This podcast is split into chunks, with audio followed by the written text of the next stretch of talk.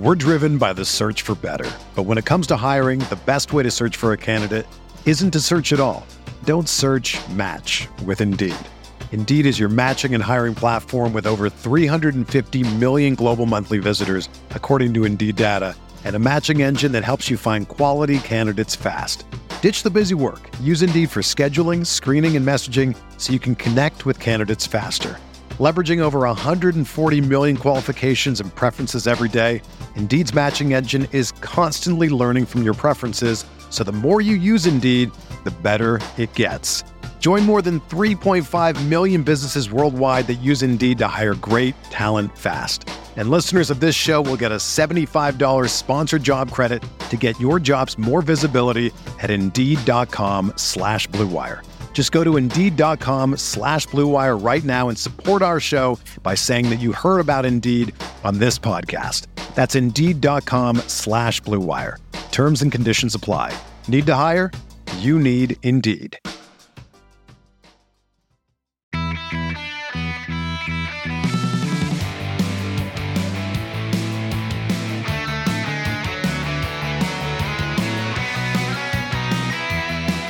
Welcome to episode 308 of the Barcelona podcast, brought to you by the Blue Wire Podcast Network. I'm Dan Hilton, and he's Emile Avanessian. Emile, it's your first appearance. Actually, I mean, I, I went back in the archives, not too far, but since Xavi has managed the game at Barcelona, three to be exact. How you Yeah. feeling, especially with Real Betis coming up this weekend?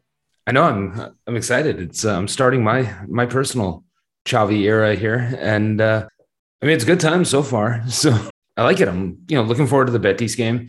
Just generally, uh, I enjoy Real Betis contests anyway, just you know on their own merits. But this one in particular is really looking forward to it. Actually, Yeah, I mean, I cannot dislodge my memory from the goal that Messi scored back in 2019. And oh yeah, touch. I mean, what a ridiculous goal. And yeah, Real Betis, the Marc Bartra stuff, and Mhm. I mean, there's there's just so many connections always between the club, and there's so many culés whose second club is Real Betis. It seems to always be. not yeah, only- it's bit, that's kind of my my situation. I I really like them. I mean, uh, I mean, Joaquin is one of my favorite non Barca players. I mean, I remember I watched him in the 2002 World Cup, and because he was like what I guess 19 or 20 maybe, and Yeah. he was amazing. yeah, I mean, Real Betis at the moment. I mean, it's interesting because in three of their last five games, they've had red cards, which is pretty Yeah. like. And so Real Betis play a dangerous style. We'll have to say they play. Yeah. a- they could get themselves in trouble in a very quickly, as many Manuel Pellegrini teams can. But I mean, I think it's going to be another good test for Barcelona because for Real Betis as well. I mean, they're sitting at fifth in the table right now, Yeah, three points ahead of Barcelona, and they're one point behind Sevilla. So it is a tight race at the top with that that top seven at the moment. I think Barcelona have kind of with Xavi reestablished themselves just a step ahead of Espanyol and Athletic Club and the likes of Osasuna and Valencia. Um, yeah, Real Betis is going to be a test. So unfortunately, we are not going to be really previewing Real Betis or anything. We're going to be talking about all the other nonsense that kind of passed the last week, and that's what happens, right? When you give culés too much time to when you midweek game, and you give them too much time to kind of figure out what's on Twitter, but also the Ballon d'Or. So let's hit any Ballon d'Or stuff first. Uh, we actually recorded earlier in the week while the ceremony was going on, so I did not know Okay. when when the last time listeners heard that Pedri won the Kopa Trophy for the best U21 player. I expected Alexia Putellas to win the women's Ballon d'Or. I was almost talking Yeah. myself out of it with the English media who were trying to make it a story and make something of it that, oh, maybe she won't win, but she was always going to win. I knew that. yeah. I called it inevitable. I felt it was inevitable. And then Messi won the men's Ballon d'Or. And I, I think there's a general consensus that Lewandowski deserves the one from 2020 that didn't happen. And then Yeah. Messi deserved the one in 2021. And then again, Alexia and Pe- Pedri had no one near them for their trophies. But uh, do you think I'm Yeah. missing anything from the discussion? I mean, obviously, Twitter always seems to be an argument, but having said the words that I just said out loud, it doesn't feel like anything should have been an argument. I, I don't.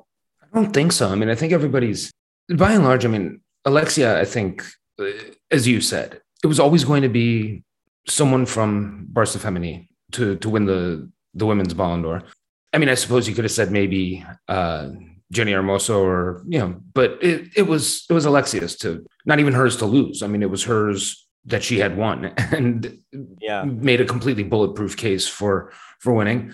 And Pedri's was I was actually What's a bit surprised that Jenny actually finished second. That was actually a bigger surprise than Alexia winning the whole thing. If that's uh, if that sounds odd at all, just because I figured that how is Jenny going to couple? I mean, there were so many candidates from the parts of Femení. Yes, really going to round it out, and I figured that that Lieke Martens wasn't going to be the one to take that step in. Same thing with mm. So it's gonna it was half going to have to be Jenny.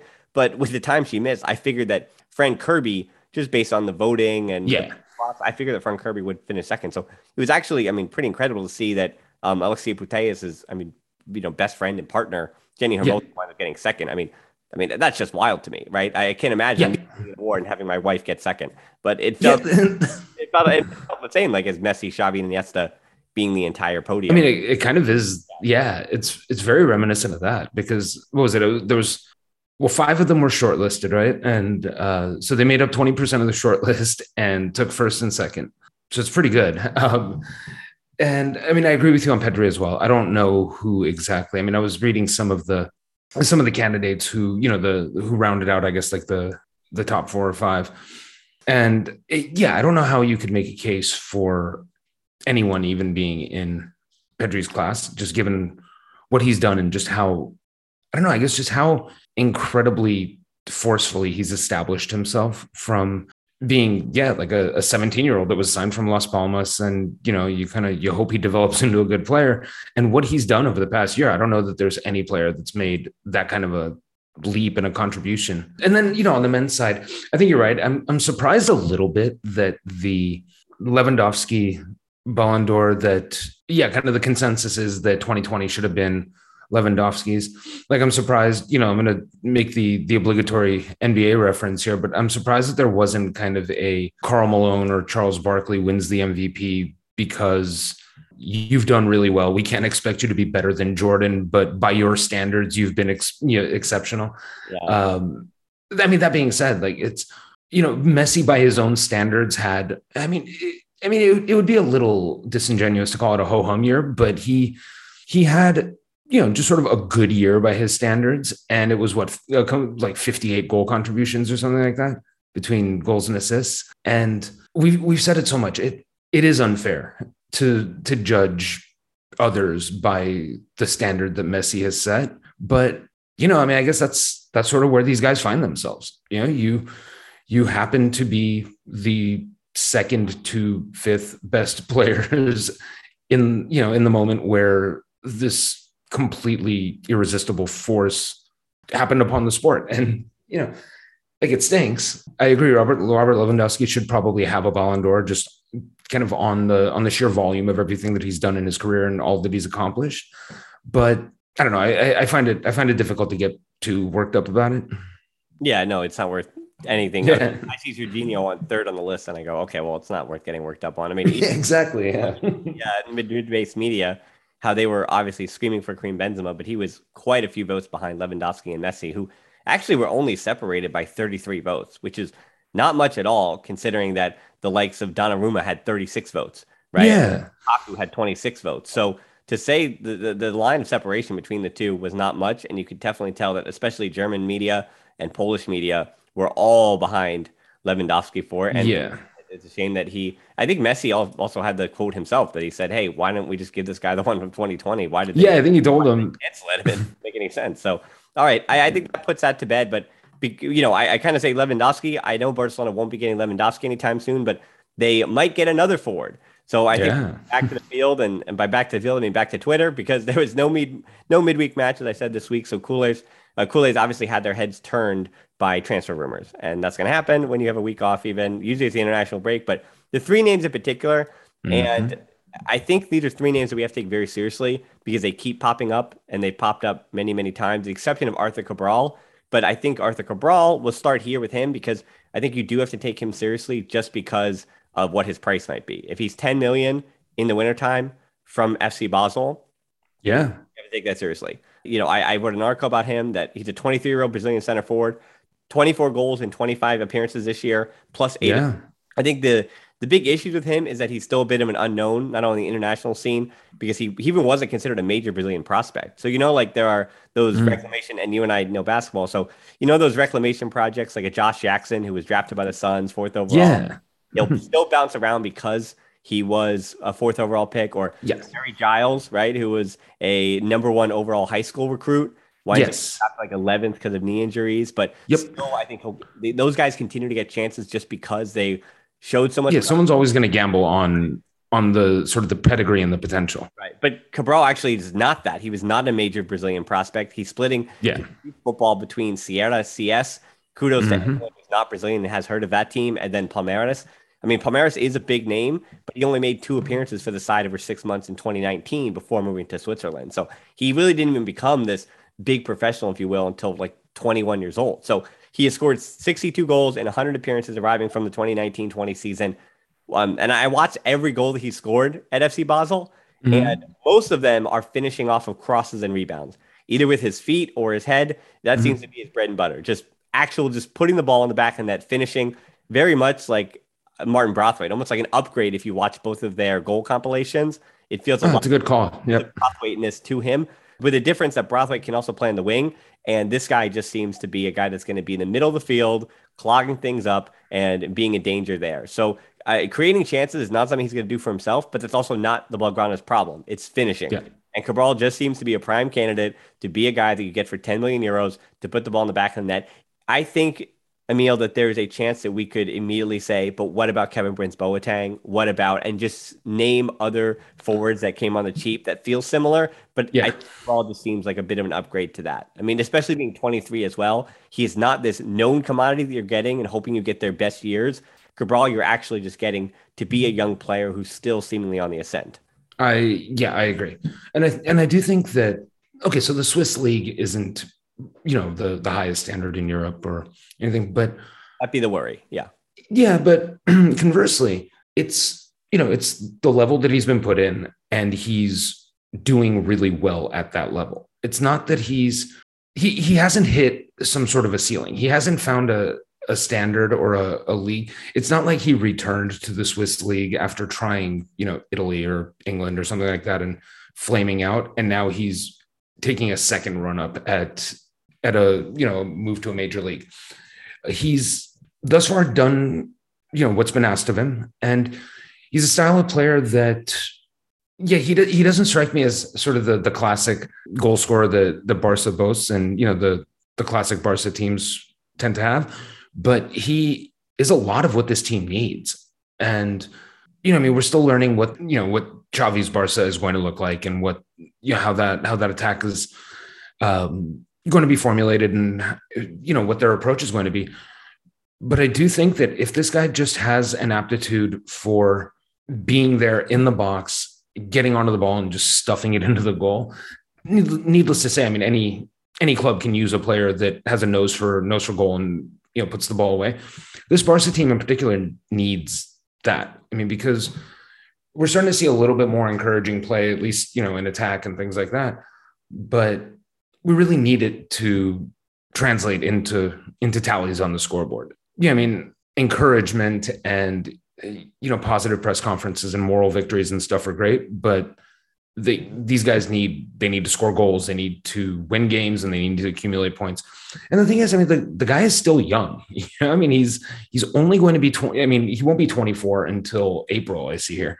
And he's never flamed out in a big league. So it's not like we're we're trying to necessarily it's not like he is a reclamation project. I mean, he's he's a guy who, like you said, wasn't a highly touted Brazilian prospect, but has turned himself into a better than a goal every other game player in, if not one of the most major leagues in Europe, you know, a a Champions League worthy league in Europe, you know, and just Champions League worthy team. I mean, that's yeah, yeah, exactly, yeah. And so you know, at the at the best team in, you know, or or one of the best teams in in Switzerland. And, you know, presumably, you know, Basel can find a, you know, a striker of, you know, up to their level.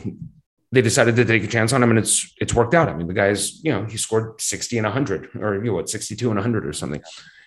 And honestly, for 10 million, given the financial constraints that Barca are still under, I do think it's a worthwhile gamble. I mean, I I don't I don't think there's a huge risk of a player with this kind of profile absolutely flaming out because I think a lot of what he relies on for his goals are sort of bread and butter skills and and in many cases you know when you play on when you play on a Barca team you're going to be the more skilled of the two teams taking part in that game. Your teammates are going to get attention as well. There's going to be space in the box because your teammates are commanding attention and hopefully, you know, distorting the shape of the defense.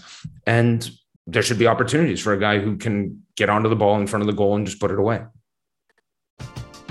We're driven by the search for better. But when it comes to hiring, the best way to search for a candidate isn't to search at all.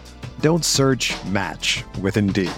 Indeed is your matching and hiring platform with over 350 million global monthly visitors, according to Indeed data, and a matching engine that helps you find quality candidates fast. Ditch the busy work. Use Indeed for scheduling, screening, and messaging so you can connect with candidates faster. Leveraging over 140 million qualifications and preferences every day, Indeed's matching engine is constantly learning from your preferences, so the more you use Indeed, the better it gets. Join more than 3.5 million businesses worldwide that use Indeed to hire great talent fast. And listeners of this show will get a $75 sponsored job credit to get your jobs more visibility at Indeed.com slash BlueWire. Just go to Indeed.com slash BlueWire right now and support our show by saying that you heard about Indeed on this podcast. That's Indeed.com slash BlueWire. Terms and conditions apply. Need to hire? You need Indeed. When you think of great duos, who do you think of? Jordan and Pippen or LeBron and Dwyane Wade. I mean, I talk about basketball a lot here on this podcast, but for the Barcelona version, there's Piqué and Puyol or Piqué and Mascherano, or the easy example of Xavi and Iniesta. And as you can hear from my voice, the perfect teammates aren't just professional athletes. It's cold season. I guess the flu and cold medicine, perfect teammates as well. But in this case, when it comes to growing your business, that's you and Shopify. Shopify is a global commerce platform that helps you sell at every stage of your business. Shopify helps you turn browsers into buyers with the internet's best converting checkout up to 36% better compared to other leading commerce platforms. To be honest, I've been doing this show long enough, and as I mentioned, it's cold and flu season. You hear it in my voice, especially during the holiday season. So, whenever it comes to this business, anything that I can set up and kind of have working in the background that I know and can trust is just plugging along without my attention, those are the things that I really value at this point. So when my brain is foggy and all I can do is manage to turn on the microphone, talk to the guest, or just talk to myself and get out a piece of content, everything else, having that all automated or working in the background, that's been important to keeping me sane. And that's the thing about something like Shopify. What I do love about Shopify is how no matter how big you want to grow, Shopify gives you everything you need to take control and take your business to the next level. So no matter how big or small, how good of a month or how bad of a month, things are just the same working in the background. Shopify powers 10% of all e-commerce in the US, and Shopify is the global force behind Allbirds, Rothy's, and Brooklinen, and millions of other entrepreneurs on every size across 175 countries. Plus, Shopify's extensive help resources are there to support your success every step of the way because businesses that grow grow with Shopify. Sign up for a $1 per month trial period at shopify.com slash tbpod, all lowercase. Go to shopify.com slash tbpod now to grow your business no matter what stage you're in. Shopify.com slash tbpod. The things that would worry me about him would just be him learning a press or learning a really complicated system. He is a, when we say 23, he's a young 23, as I said, because his professional career is mm-hmm. actually just as long as Pedri and Ansu's, right? So like, when they're 23, that's going to be an old 23 because they would have been yeah like seven years. He's really only again been a top flight professional for a little over two years. So mm-hmm. Cabral has had this super elongated, you know, he wasn't a Brazilian prodigy like so many others, as I said, who come up at 15, 16, 17 years old, or one of those again, Santos project prospects at 17. But yeah, yeah Cabral, his the rumor of Cabral almost has faded in the last few days just because you could tell that Barca they're calling Karim Adeyemi. They want to try to line that one up for Red uh, from Red Bull Salzburg. They want to line that one up for the summertime. It seems like, and then for Karim or for Adeyemi, it seems like he is very likely going to go to Dortmund in the place of Erling Haaland when Erling Haaland inevitably leaves, likely for the Premier League in the summertime. So it seems like not everything, because we read everything from a Barca perspective. Yeah. Like Erling Haaland to Barcelona is almost as dead as dead could be, just because yes. of the constraints. And Erling Haaland is very, very, very likely going to the Premier League. And yep. I mean, it's also another one of those reasons why there are clubs in the Premier League, like a Man City, who are saying, "Oh, okay, maybe," and we're going to get to Ferran Torres now because mm-hmm. there are clubs like Man City who say, "Okay, we'll get rid of Ferran Torres, but we're going to."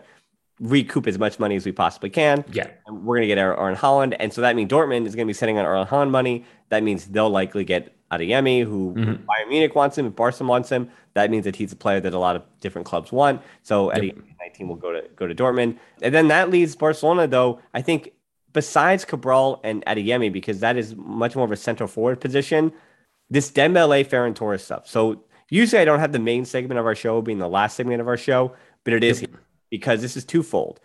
Like we're asking the question: Is Ferran Torres Dembele's replacement? Is that how this is being lined up? And I think, Emile, it's safe and fair to start with the Dembele part of this.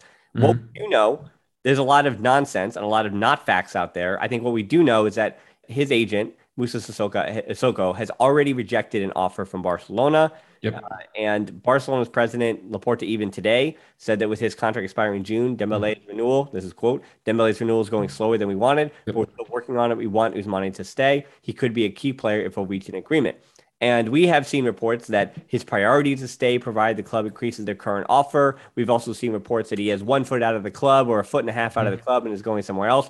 But I think what we do know, as much as this is 50 50, what we do know is that Barca, I think, went low with their first bid, that his agent, because his contract is up in June, does currently have the financial leverage to look. Yeah listen to other offers and say, hey, in January, we could sign with somebody else already, mm. right? Because we're going to be a free agent. So I think his agent is doing his due diligence to see if other clubs will bite on that injury record, if other clubs will bite on what Dembele could be. He's yeah. trying to see what the potential offers are.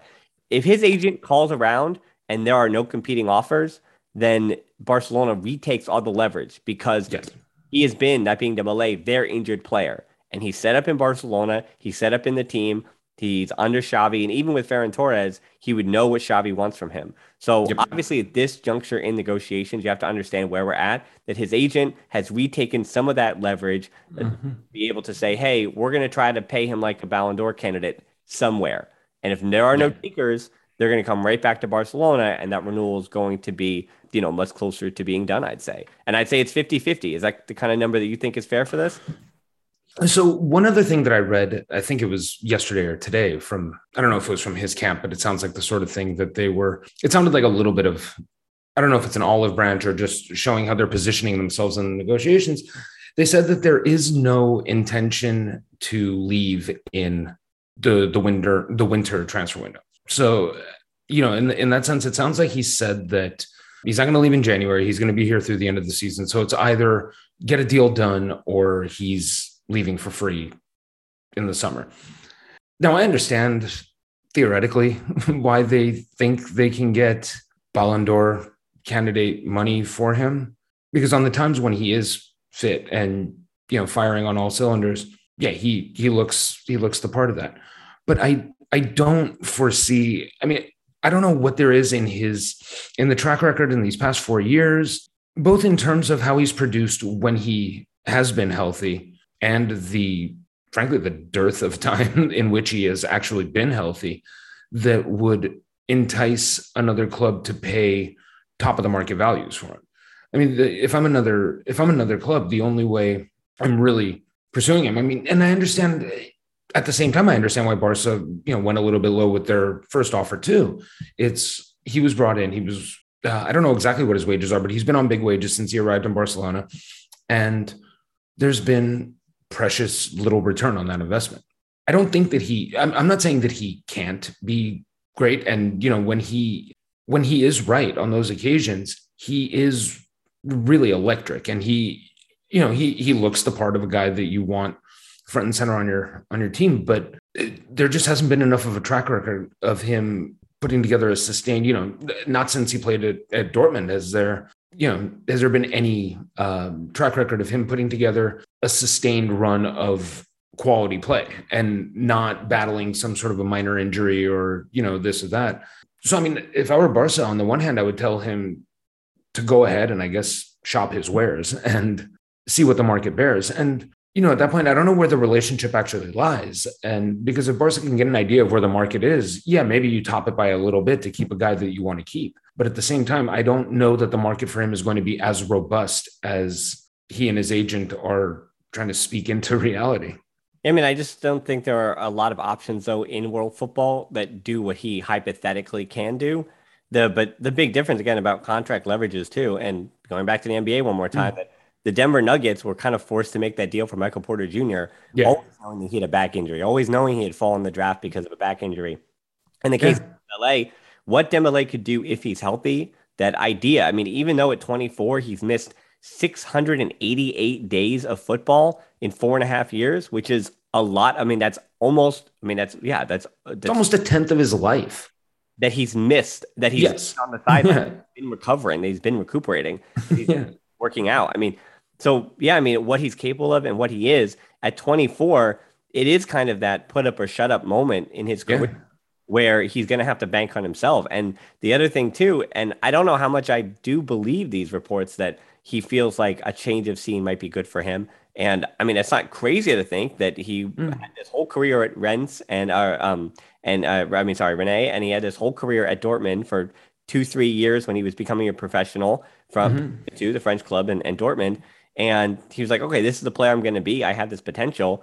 And it's been five years now of not, of basically being almost the same player and not getting to that next level as much yeah. as I probably enjoy being at Barcelona. But the one thing I also ask people to do is kind of ignore it, it's difficult to do, but ignore those reports because I, I saw one by a Catalan newspaper today. I mean, you can figure out which one of the two it might be about how Dembele was the last one to come to that team dinner and oh god, and last night's dinner, yeah, came an hour la- after Pedri. And once I heard Pedri was the tip off that that was mm. that was a Catalan paper Mad Lib. Yep. So, like, which player is is late to the dinner? Was it Umtiti or was it Dembele? Uh, oh yeah, hundred right? percent. And then which player was there first? Was it Pedri or was it Gavi or was it right? And then they yeah. maybe Nico, player. someone like that. Yeah. Just, yeah. best behavior is the one yeah. that was an hour early, right? So Pedri is perfect. Pedri's always an hour early. Oh yeah, is obviously an hour late. So yeah, and that, so Pedri was the tip off that it was an absolute mad lib of of nonsense. So I always ask yeah.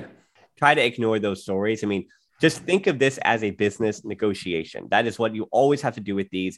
And yeah. even if and I understand from the Barca perspective, and Xavi has himself said it, that if a player wants to be here, I want him here. And if he doesn't want to be here, get lost. And that's kind of been a prideful Barcelona adage for a long time. Yeah. We want players that want to be here. And I totally understand that. And I think all clubs should operate in that manner that they want clubs who are, they want players who are going to actually be bought in and not create further problems down the line. Because I mean, that's what happens when you don't have, when you have players that are playing for themselves and not bought into what you're trying to build then you're going to have a different you're going to have an issue again in two years with his contract negotiations or an extension or yeah. it is at the end of the day a business decision and think of it that way now i think it's time to do the Ferran Torres part of this and the reason why we talk about Ferran Torres is Ferran Reverter, who the mm-hmm. CEO, who said that there is a bit of money to potentially spend in January and potentially in the summer. That mm-hmm. could be that gate revenue is done really well, even though at gate Barcelona have not exceeded the expectations they had. I think they were hoping when yeah. they back up, they'd get 60 or 70K. But, you know, having dealt with 30 to 50K on average now with these games, I think gate revenue is, again, not not crazy to what it could be, but there might be some money to spend. And mm. how likely do you think that there's a chance that it'll be Ferran Torres and Dembele, a Dembele renewal plus Ferran Torres? Or do you think that Ferran Torres is just that inside lane bet that the club is making that Dembele is as good as gone? I, th- I definitely think there's a you know when I say non-zero, I mean I think there's a decent chance that that is the wager that that the club is making. That because going back to what you said about uh, you know the the rumors or the speculation that it might you know uh, Dembele might be just in search of a, a change of scenery and you know he doesn't he doesn't want this situation anymore and things like that. I mean that's entirely conceivable because as great a city as Barcelona is and as awesome a place as it is to live especially like if you have money and you know everything like that strictly speaking his experience here can't have been overwhelmingly positive. Like i mean his there's no way that his professional experience in barcelona has measured up to his expectations or his hopes or his aspirations anything. So it is entirely possible that he's going to hold out for some sort of ginormous offer, not really not really meet Barcelona on their own terms as far as uh, negotiating wages. And yeah, maybe he's maybe he's gone in the summer, and so you do have to you do have to make some sort of plan for that. You have to have a contingency for that.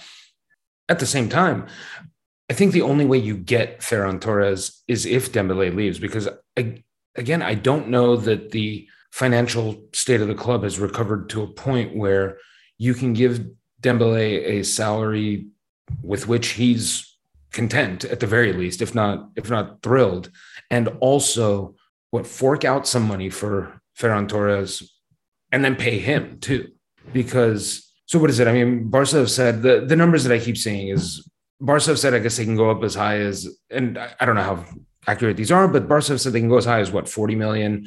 I mean, they can maybe stretch it to to 50. And I've heard at one point Man City wanted 80. Now they might be willing to, you know, do business at 60. I mean, that's still one, that's still a decent gap in terms of what Barca want to pay and what Man City want. Well, especially in this market. That's in this market. And because I mean, even a 60 million euro, yeah, I mean, even a 60 million euro player in in the before times was, you know, that's a that's a serious investment. Mm-hmm. Yeah. So to now conceivably do whatever you have to do and bend over backwards to to make this happen. I don't I don't really know how conceivable that is, but I do think in order for it to happen, it probably necessitates Dembele's departure. So I think it's going to be one or the other. Yeah, I mean the financial part of the Ferran Torres stuff is the 21 year old Spaniard. I think is outside Barca's price range, as you said. But the good yeah. news is the 21 million euros that City paid him would keep the amortization on his contract until 2025 within reach. So they would, mm. that being Barca, they'd be in a good spot there. But yeah, the number that clubs to, to, agree is apparently, I mean, 70 million in in installments even. So it might yeah. be 30 up front plus even 40 million in add-ons and add-ons that are easy to reach that come right. Yeah, like so, he plays half the games or something. Yeah, something yeah. Like I mean, and listen, I understand the argument of Coutinho and Griezmann and having others off the wages, off the books, and that happened very quickly, right? That quick turnover of okay, well now this money's all freed up, and even if Dembele's money is gone too, but paying in installments does make me uncomfortable. But that, that's just me too. I mean, again, I'm not a, a billion dollar company, right? So yeah. I'm the guy that neurotically pays off my credit card in full every month. I'm the one, mm-hmm. I only feel comfortable buying a car if I can get 85% out of pocket uh, or pay 85% of it out of pocket. Mm-hmm. I won't take an interest rate over 3%. So, you know, the we'll pay you back for a while doesn't sit well with me personally. That's just not how I like to financially operate. But again, mm-hmm. I, I'm not I'm not a club that is able to take on 1.2 billion euros of debt and still manage to be able to function as a gigantic profit making global brand. and yeah. I, know I, I that, that's on me. I mean, I mean, people, yeah, the Barcelona podcast. Thanks everyone for listening. We we've got uh, with Xavi. It seems like we've got more listeners and people are more excited. But yeah, it's not those numbers, it's not those figures. But right.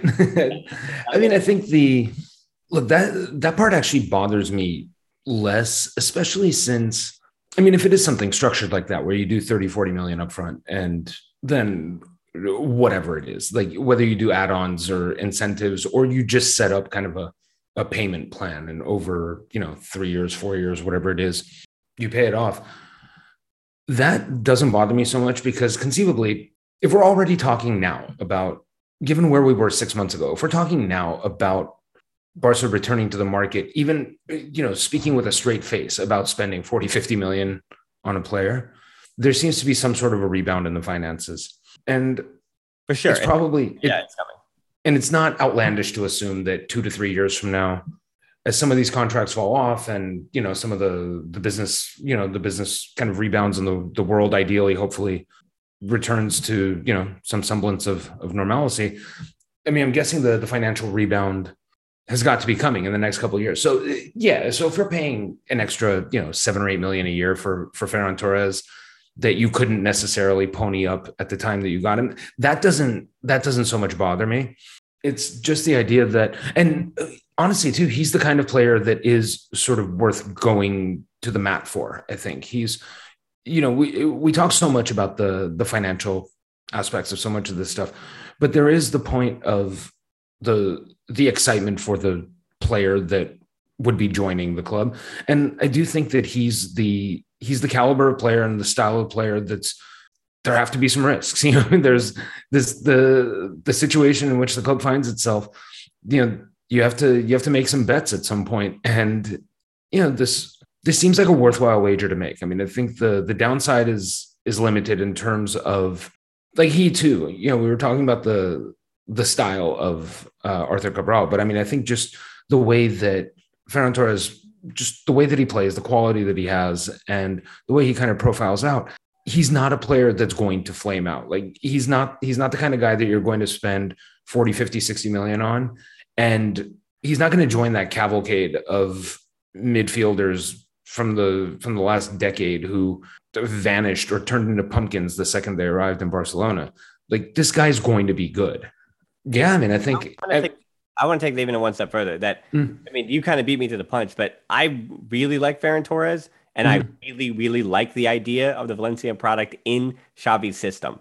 Uh, yeah, you know, I've, I've, been doing this long enough where I, I mean, I, yeah, I get to I get to do my victory laps because when we had Coutinho was being questioned and and Griezmann was being questioned. I threw my hesitation out there. Even Memphis, how I mean, we got it a little bit wrong, but mm. Can't tell me that a front three of of potentially Ferran Torres as a false nine or Ansu, you know, and then Pedri on the left and Ferran Torres on the right. Is Memphis back on the bench and is he a rotation piece? I, I don't know the answer to that. But mm. what you know that if Ferran Torres arrived and is fit and is healthy, he is on that right wing for a long time for yeah. I, I think he's a, a really great talent. I mean, that hat trick is a false nine with Spain lets you understand and believe. I mean, yeah. it, it, was a showcase of the kind of movement that he can have with a dynamic midfield, the likes of Gavi or Pedri behind him. And it shows yeah. kind of movement and fluidity that that front three could have with the likes of Ferran Torres as well as Ansu Fati. And you also understand why Dani Olmo is still being, you know, that name is being thrown out there. But if I have to yeah. choose Olmo and Ferran Torres, I choose Ferran Torres if he's healthy. So I mean, just the visual of Torres on Xavi's yeah. right wing is I mean, tantalizing, as you said, at worst. Yeah. Unfortunately, a foot injury has limited him to seven appearances this season, but he still has three goals in those seven appearances. it should be noted too, it's not a lack of appearances due to his injury. I mean, that's mm. that's what's keeping him out. It's not a lack of trust from Guardiola, which is a big difference. Where it's not that he's oh, that's huge. Yeah, yeah. It's he's not one of these guys that Man City has you know, because this happens every couple of years when you know the, the Man City, the accumulation of of talent becomes such that yeah. one or two world class players ultimately find themselves out in the cold, and if not even completely out in the cold, but just kind of playing a little bit of a bit part. And even though you know everything, they have the they have the esteem and they're well compensated, whatever. It's it's beneath their it's beneath their talent. That yeah, that's not what's happening here. The, he's not belly aching because Pep Guardiola has kind of buried him on the bench or forgotten about him no, it's just he's been he's been nicked up a little bit, and that's yeah. And I mean, I think he is. Yeah, I mean, I, I agree with everything you just said about the the idea of him on the right wing. I I do think the most interesting question would be what happens to to Memphis if uh, Ferran Torres does arrive, because well, let me ask the question that I mean, is everyone healthy? That's, I mean, that's well, yeah. I mean, I guess in that hypothetical, yes. I mean, I, I, mean, not to say that. I mean, Braithwaite potentially back in January again. Pedri yeah. and Gavi, where's all that going to fit together? And then Ansu coming back as well. But we keep saying they're coming back. We keep saying yeah. that, but Memphis doesn't come off the field. So it feels like yeah. you don't need just one player like Dembele or Fati or Pedri coming back, but you need multiple players to come back to even have Memphis get subbed off the field. I mean, that's what we're talking about. So yeah, I think it would affect in the near term. It wouldn't affect it. Now, if you bring Adeyemi in the summer, yeah, now you're asking questions of how do you fit Memphis, Torres, Ansu, and Adeyemi uh, with the assumption that Dembele is gone. And yes. those are good problems to have down the road. But I mean, with the injury, not that Ferran Torres doesn't have a major injury history, but with the injury yeah. into the foot, which is a tough injury in, in the game of football, and then with Memphis, who believe it or not has usually had an injury bug, who's been completely mm-hmm. healthy for Barca, fortunately. And Ansu, mm-hmm. as we know, cannot really stay healthy right now. You hope that he can come back and just just stay on the field for a long time. But yeah, I mean, obviously, we're going to have to call Ansu injury prone until further notice, until he plays mm-hmm. almost a full season.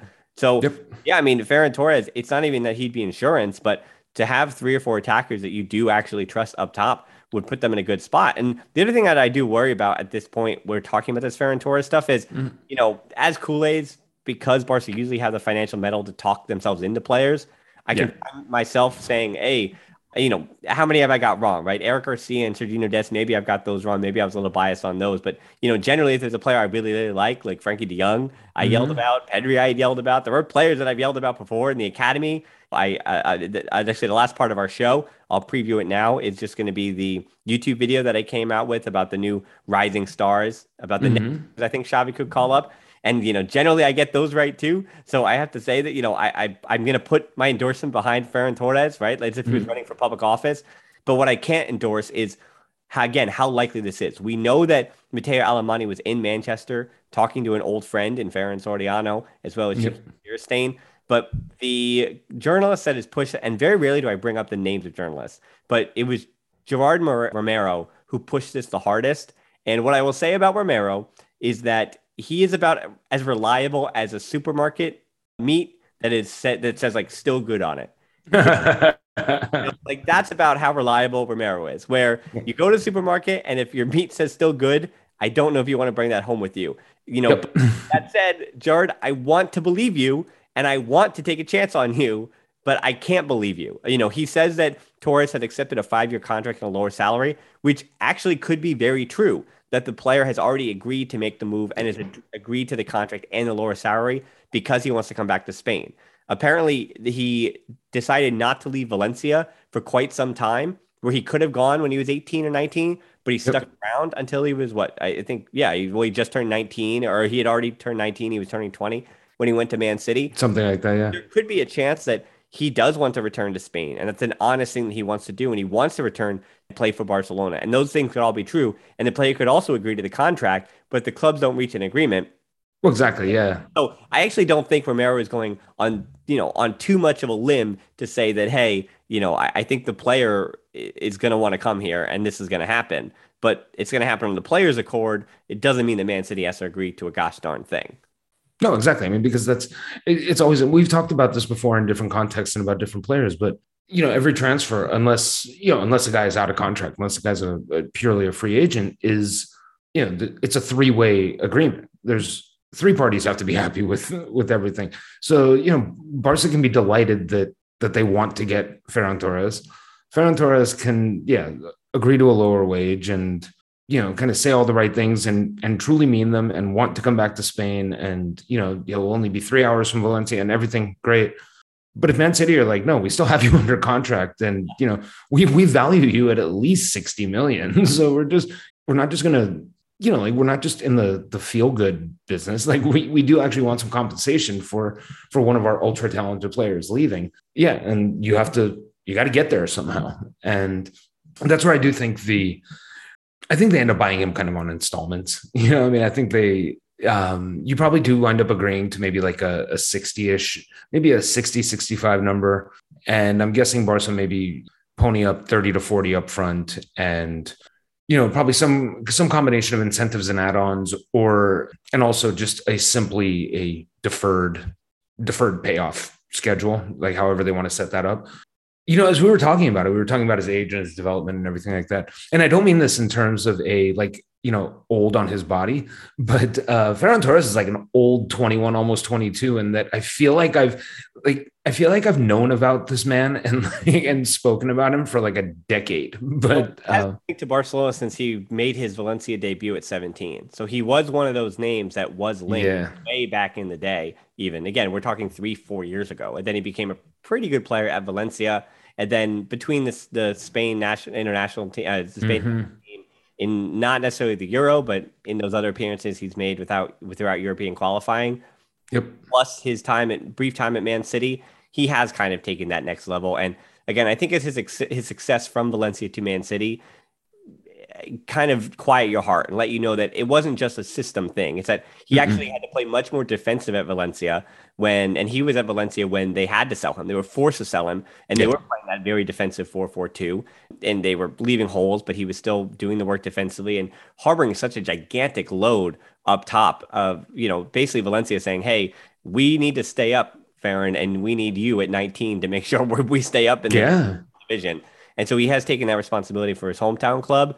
But then going to Man City, just being one of the players that is rotated and almost again, if everything comes out well and everybody stays healthy, and even if Dembele renews, Ferran Torres has played a role at Man City that he would optimally play in this four to five man forward line that Barcelona could potentially throw out there. Yeah. Uh, and so, you know, that kind of even versatility in his role in the squad.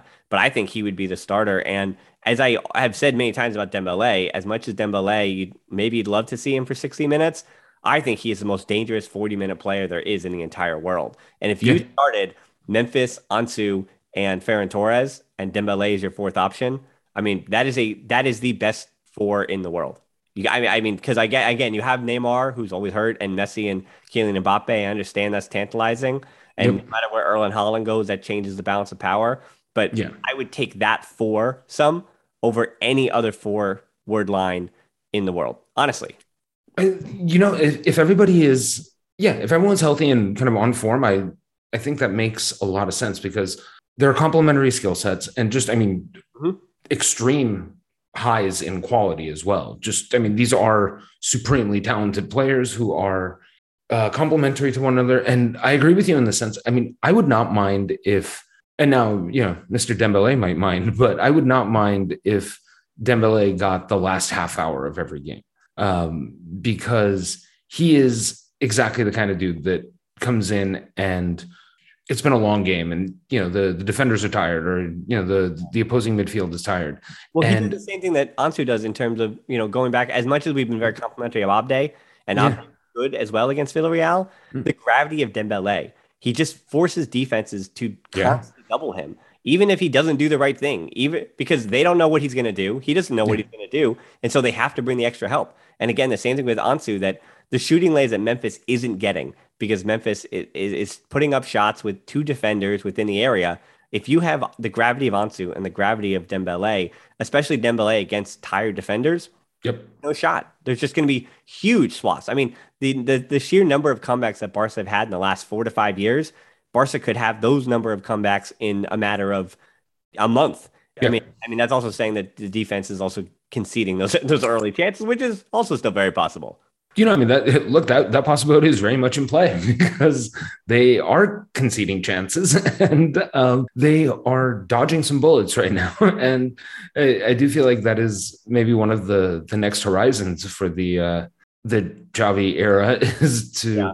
I don't know if it's I mean there's of course going to probably be some personnel changes but I think also just some manner of tactical overhaul in in the in the defense. I actually read an article uh, yesterday or today, but basically just talking about how, and they were using the Villarreal game as as an example, how apparently Eric Garcia's, you know, and you could just by watching Eric Garcia's mandate was to just follow Moi Gomez around. So Moi Gomez would just like drag him out of the out of the, the right back spot. And so there would just be like these chasms behind, you know, and so I mean, I think tactically there's, you know, and, and the the article was essentially uh, talking about how maybe someone else, but Chelsea in particular, as an example of play man to man like that up until maybe the the midfield stripe, but you can't you can't kind of open yourself up to to that kind of thing. But I think the gone a bit of field of the actual question, but I think the like you said, there has to be two people dedicated to him because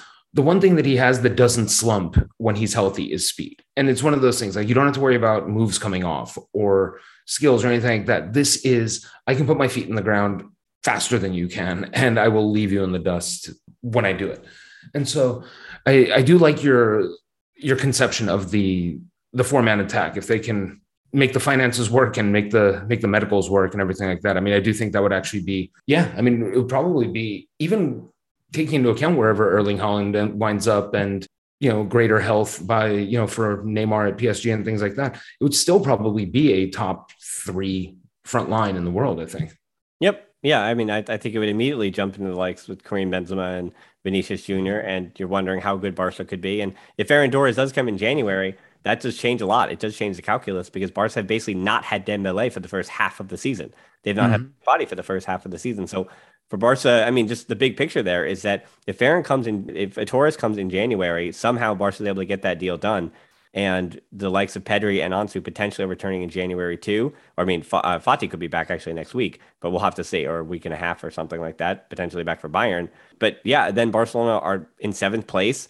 and they're actually not in a good spot to win the league. I think Real Madrid still wins the league at this juncture, but mm-hmm. now top four is looking, I mean, likely. I mean, because the team should be that talented. So, all right, uh, I mean, I think that'll wrap it up for another edition of the show. Uh, we have back to football, which is good uh, because yes. Real Betis and Bayern Munich. Now the matches are getting even more stressful again, and Barca could unfortunately be out of the Champions League this time next Wednesday. And now we're kind of changing the expectations and the calculus for the season. But again, we'll cross those negative bridges when we have to.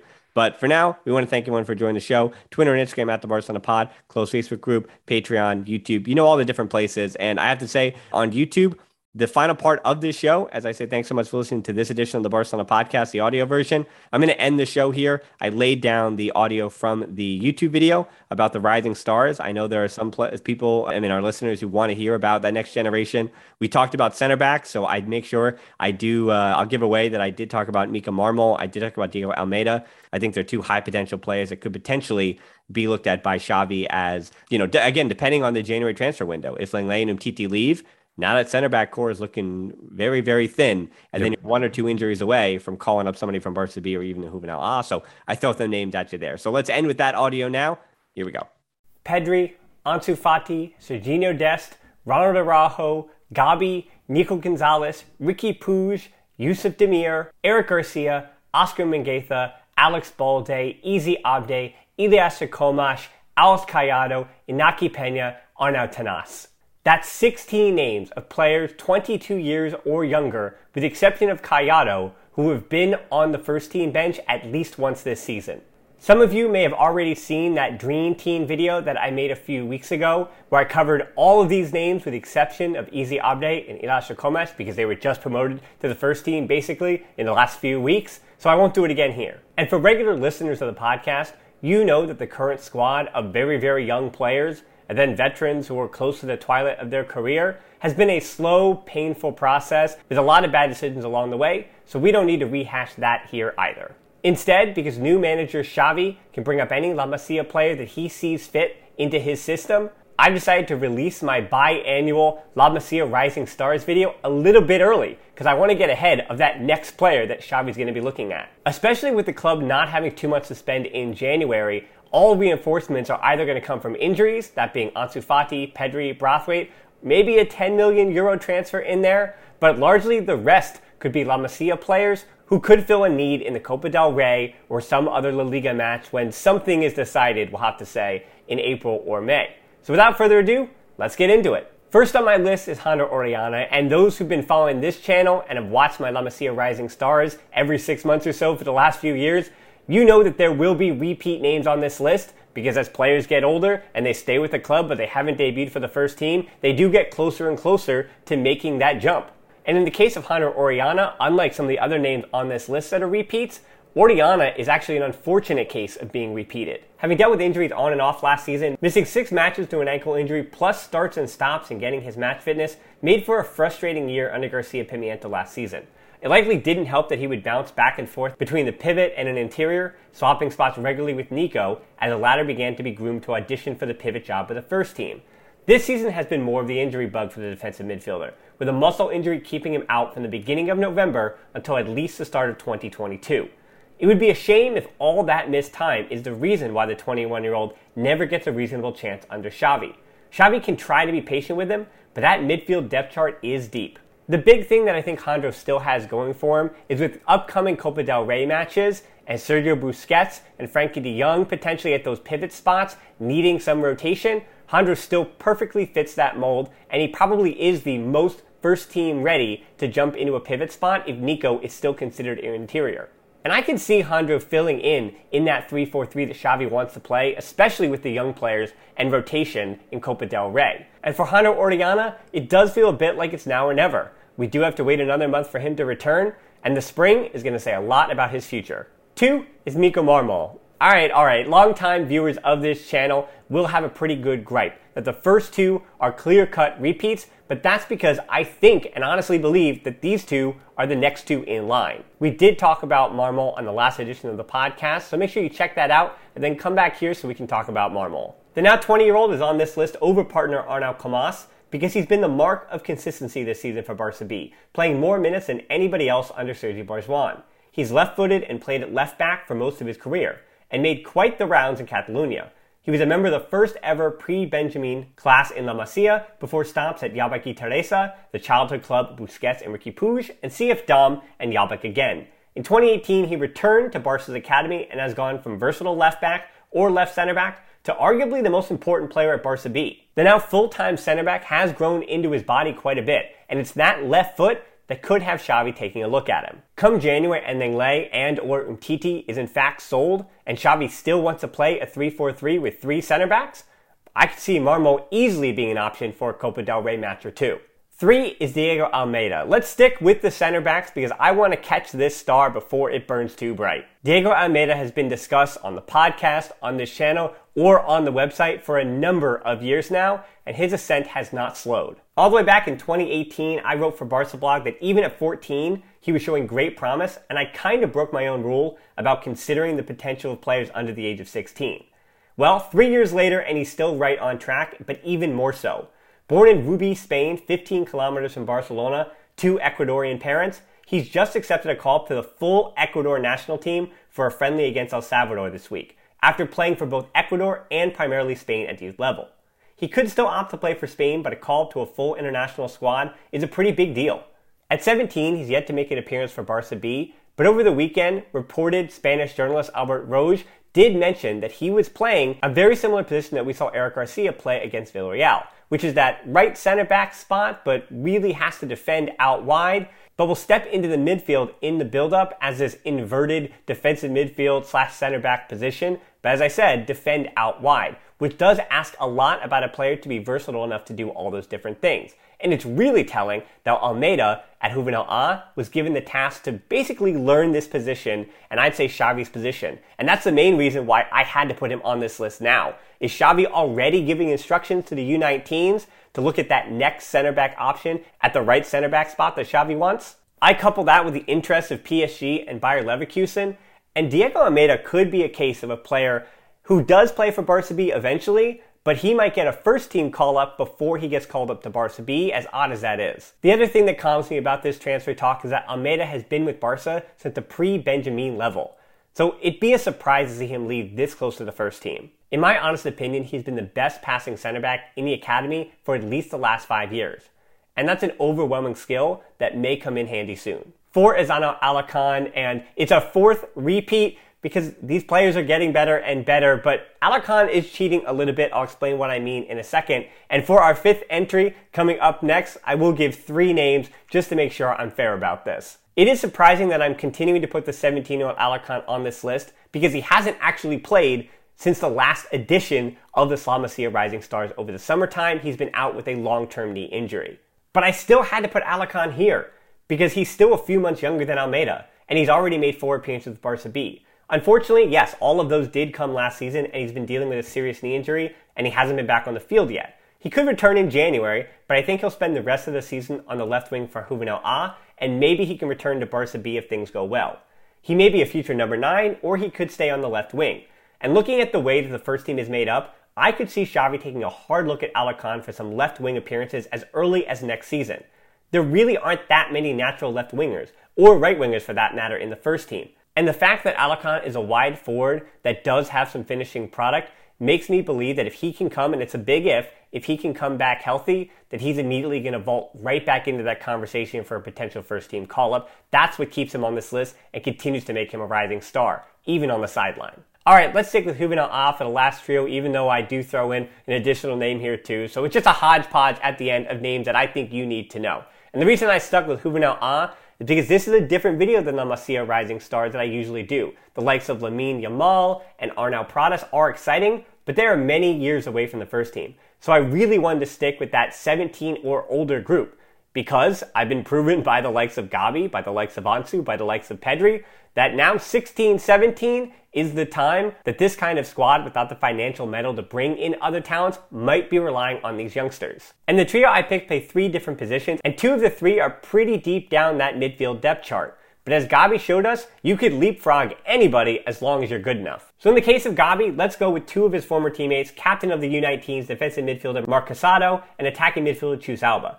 Chus Alba has been on this list before, and I'm putting him here again because the first team could see a few exits, and all of a sudden, the 18 year old is being looked at in a Copa del Rey match as one of the high interiors. He has the skill set of a luxury number 10, but fortunately for him, he's learned how to play as an interior and that'll suit him well. Casado, meanwhile, is probably behind Jandro and Alvaro Sanz for Xavi to take seriously as a potential pivot, but the 18 year old may have more potential than those two. And yeah, is only a year younger than Nico. To remind people how good they are, they are two of the primary reasons at that age level why the club was comfortable letting Xavi Simons go to PSG and not fighting harder to keep him a few years ago. Casado and Alex Garrido, another 18 year old midfielder I'm adding for a quick bonus, have been called up to the Barca B bench recently, and those debuts are coming. And last but not least, here's a name that Culés are just getting used to, and that's 18 year old Estanis Pedrola. The former Espanyol and Royce player joined the Juvenil A team over the summer, and while there wasn't a lot of high points for the U19s in the UEFA Youth League, which they're already eliminated from, Pedrola certainly stood out. He's a traditional right winger, fast and confident in 1v1s, and he hugs the touchline. I know we're just getting to know Abde, but Pedrola looks like Abde. He's made two appearances for Barca B, starting the last one, and don't be surprised if you see more of him very soon.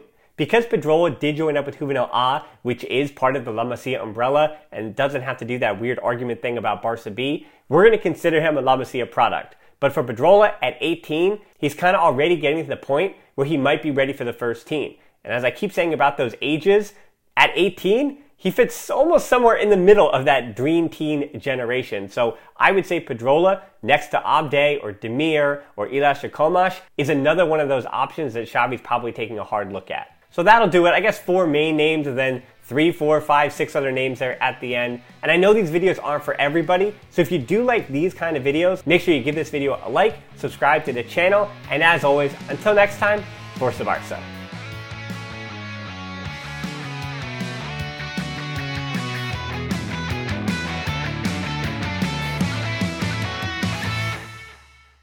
Everyone is talking about magnesium. It's all you hear about. But why? What do we know about magnesium? Well, magnesium is the number one mineral that 75% of Americans are deficient in. If you are a woman over 35, magnesium will help you rediscover balance, energy, and vitality. Magnesium supports more than 300 enzymatic reactions in your body, including those involved in hormonal balance. From functional medicine doctors to mental well being and female hormone experts, we all know that magnesium is the one mineral to improve all aspects of well being and health. But which one? Magnesium Breakthrough from Bioptimizers, the trusted choice recommended by leading experts with seven best absorbed forms of magnesium to ensure your body receives the support it needs for overall well being. Go to bioptimizers.com slash balance today and use code BALANCE10 for 10% off. Support your journey to wellness at B-I-O-P-T-I-M-I-Z-E-R-S dot com forward slash balance. Magnesium Breakthrough from Bioptimizers, your foundation to optimal health and vitality.